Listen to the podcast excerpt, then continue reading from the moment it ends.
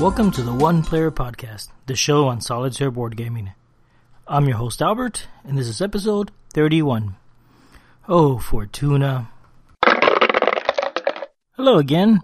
I am back with a new episode. I, think this show is going to be shorter than the usual show. It's sort of an in-between show. The next episode should be a lot bigger, a lot more interesting, I think. I'm looking forward to that one. But this one, I am gonna make it quick. I'm gonna give you some news. I'm gonna talk about Tunnels and Trolls that's on Kickstarter now. Tell you a little bit about what little I know about it. And then I'm gonna review Shadows over Camelot, the card game, published by Days of Wonder. So yeah, so like I said, I think it's gonna be quick. It's, it's already midnight here and I should be in bed about an hour ago. So I'm just gonna dive into everything.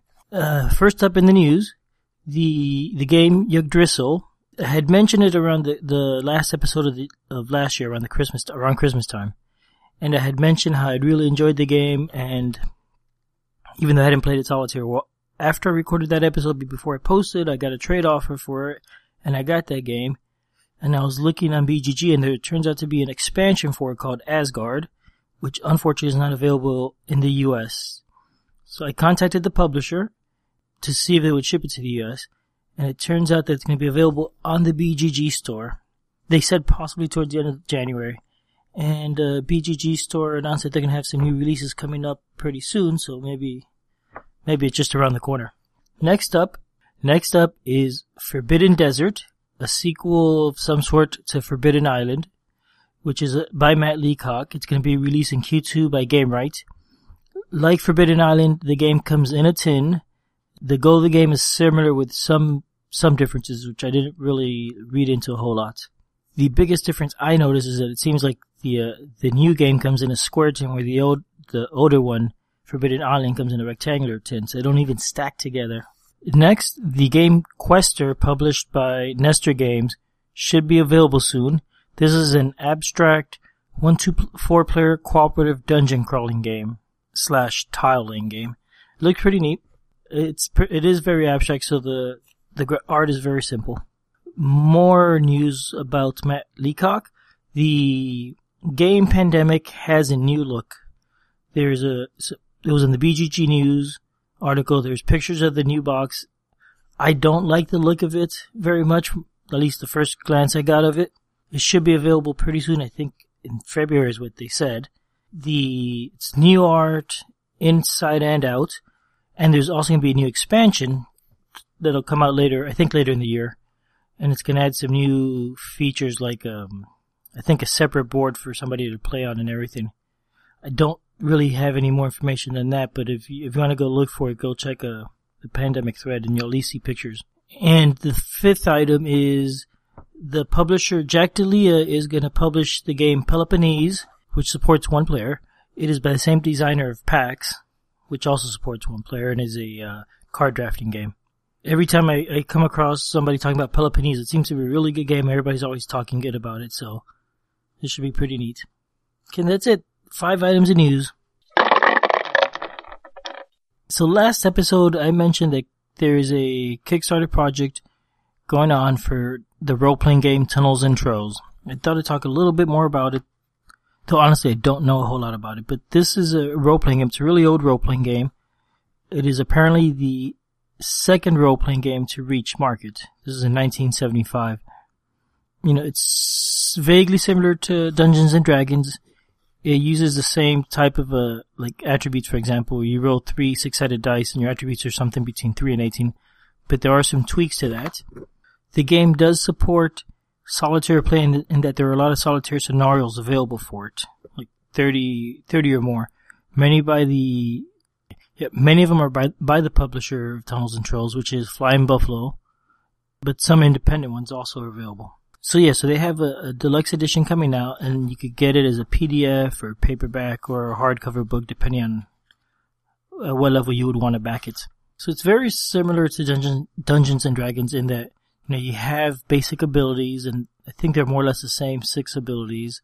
They range from three to eighteen with some variances bases based on race and things like that. Combat's very different. The the game appeared well from what I can tell, it's only uses six sided dice, so it's a bit easier.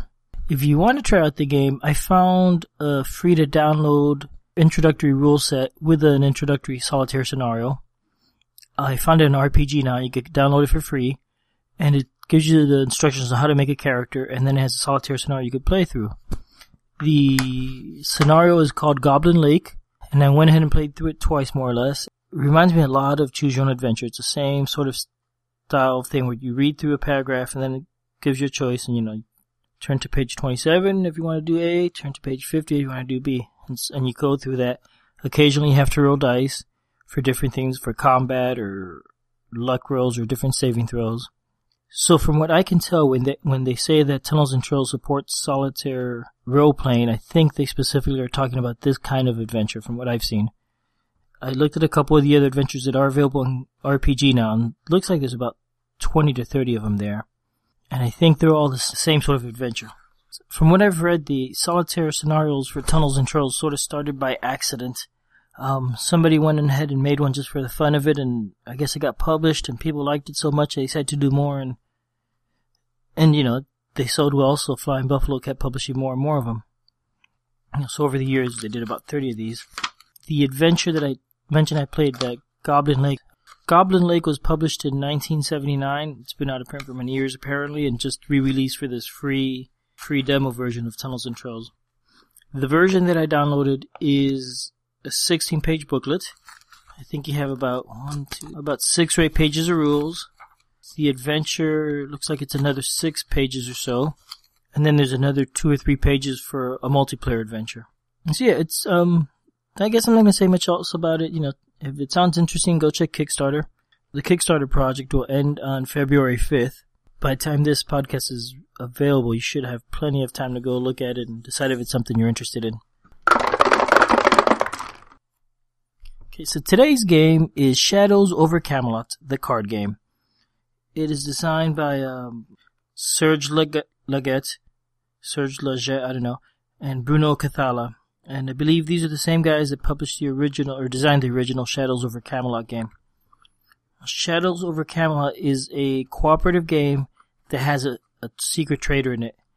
And it, the secret trader isn't in every single game, every time you play, but there's always a possibility that there is one. So the trader will be on your side, but is actually working to make you lose.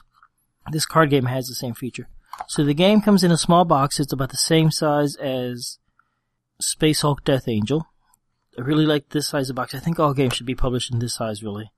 It might be hard to publish a, a big game like Twilight Imperium in this box, but you know, it's worth trying.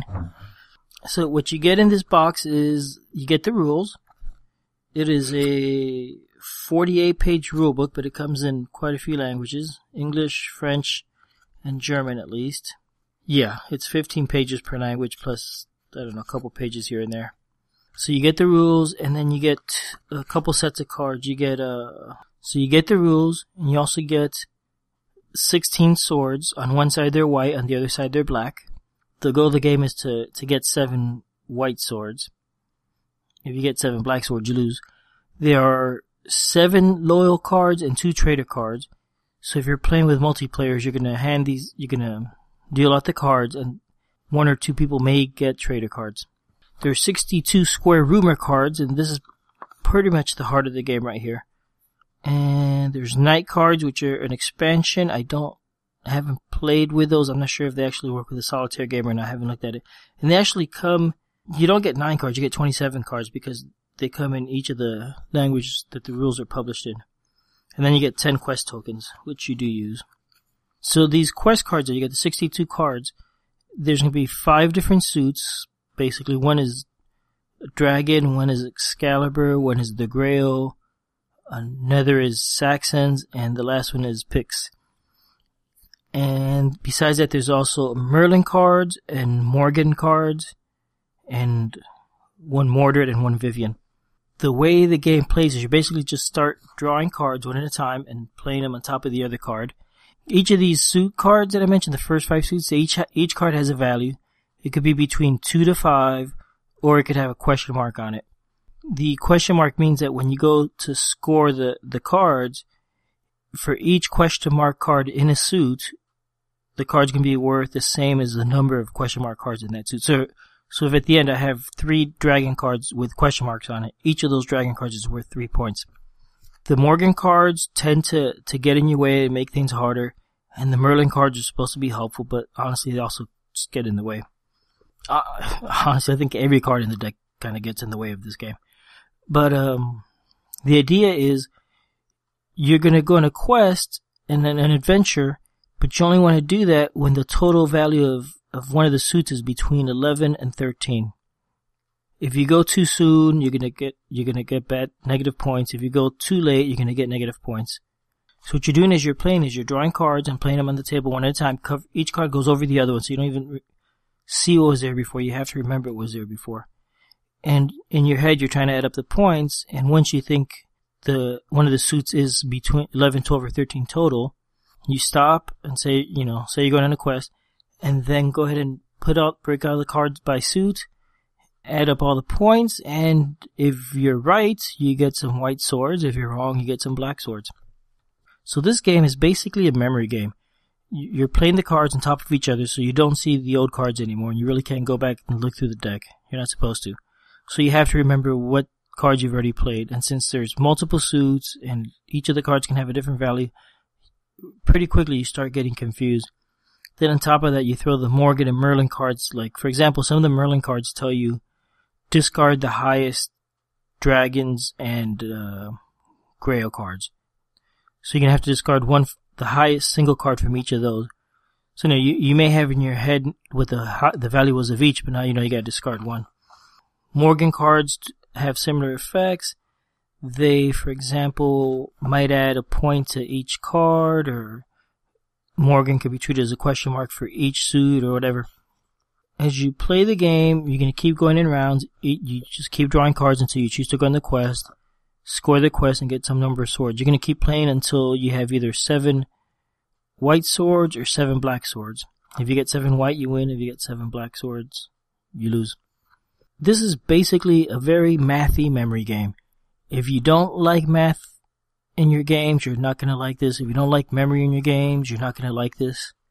If you do like both of them, it's not too bad. It's you know it's kind of simple and but it's kind of fun and it plays pretty quick. I don't know if the game is worth it just for that solitaire play. Uh, unfortunately for the multiplayer game, I think you know it has the same issue. If the people playing aren't really into the math or the memory, it's the game's probably not going to go over so well. So I think this game could be pretty hit or miss. The art's nice, but it's pretty basic. I think a single game lasts about 10 to 15 minutes probably. So depending on how well you're doing. And you can adjust the difficulty for ex- based on how many Mordred cards you play. When you play the game normally, I think the deck brings eight Mordred cards or nine. You will shuffle them up and then discard three of them, and you stick the rest into the deck of cards that you're playing with.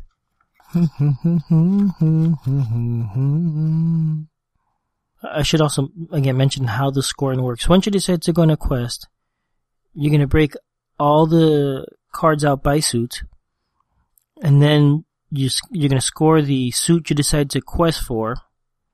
If that one is between 11 and 13, you'll get a number of white swords equal to the number of swords displayed on that suit. For example, the, all the, the dragons are worth two swords.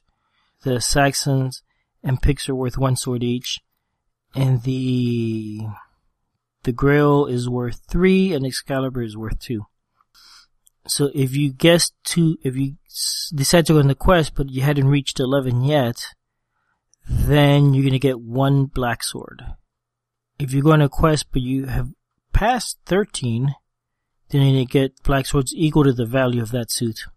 Then you're also gonna score all the other suits, that the ones you chose not to go on the quest for. If any of them exceed 14, or I'm sorry, ex- exceed 13, then you're gonna get negative swords for those also. So as you're playing, you're basically drawing cards and trying to count, and once you think you're some, in one of the suits between 11 and 13, you stop and check. I find that when I'm playing, sometimes, you know, if I get lucky, it's pretty easy and I know exactly where I'm at.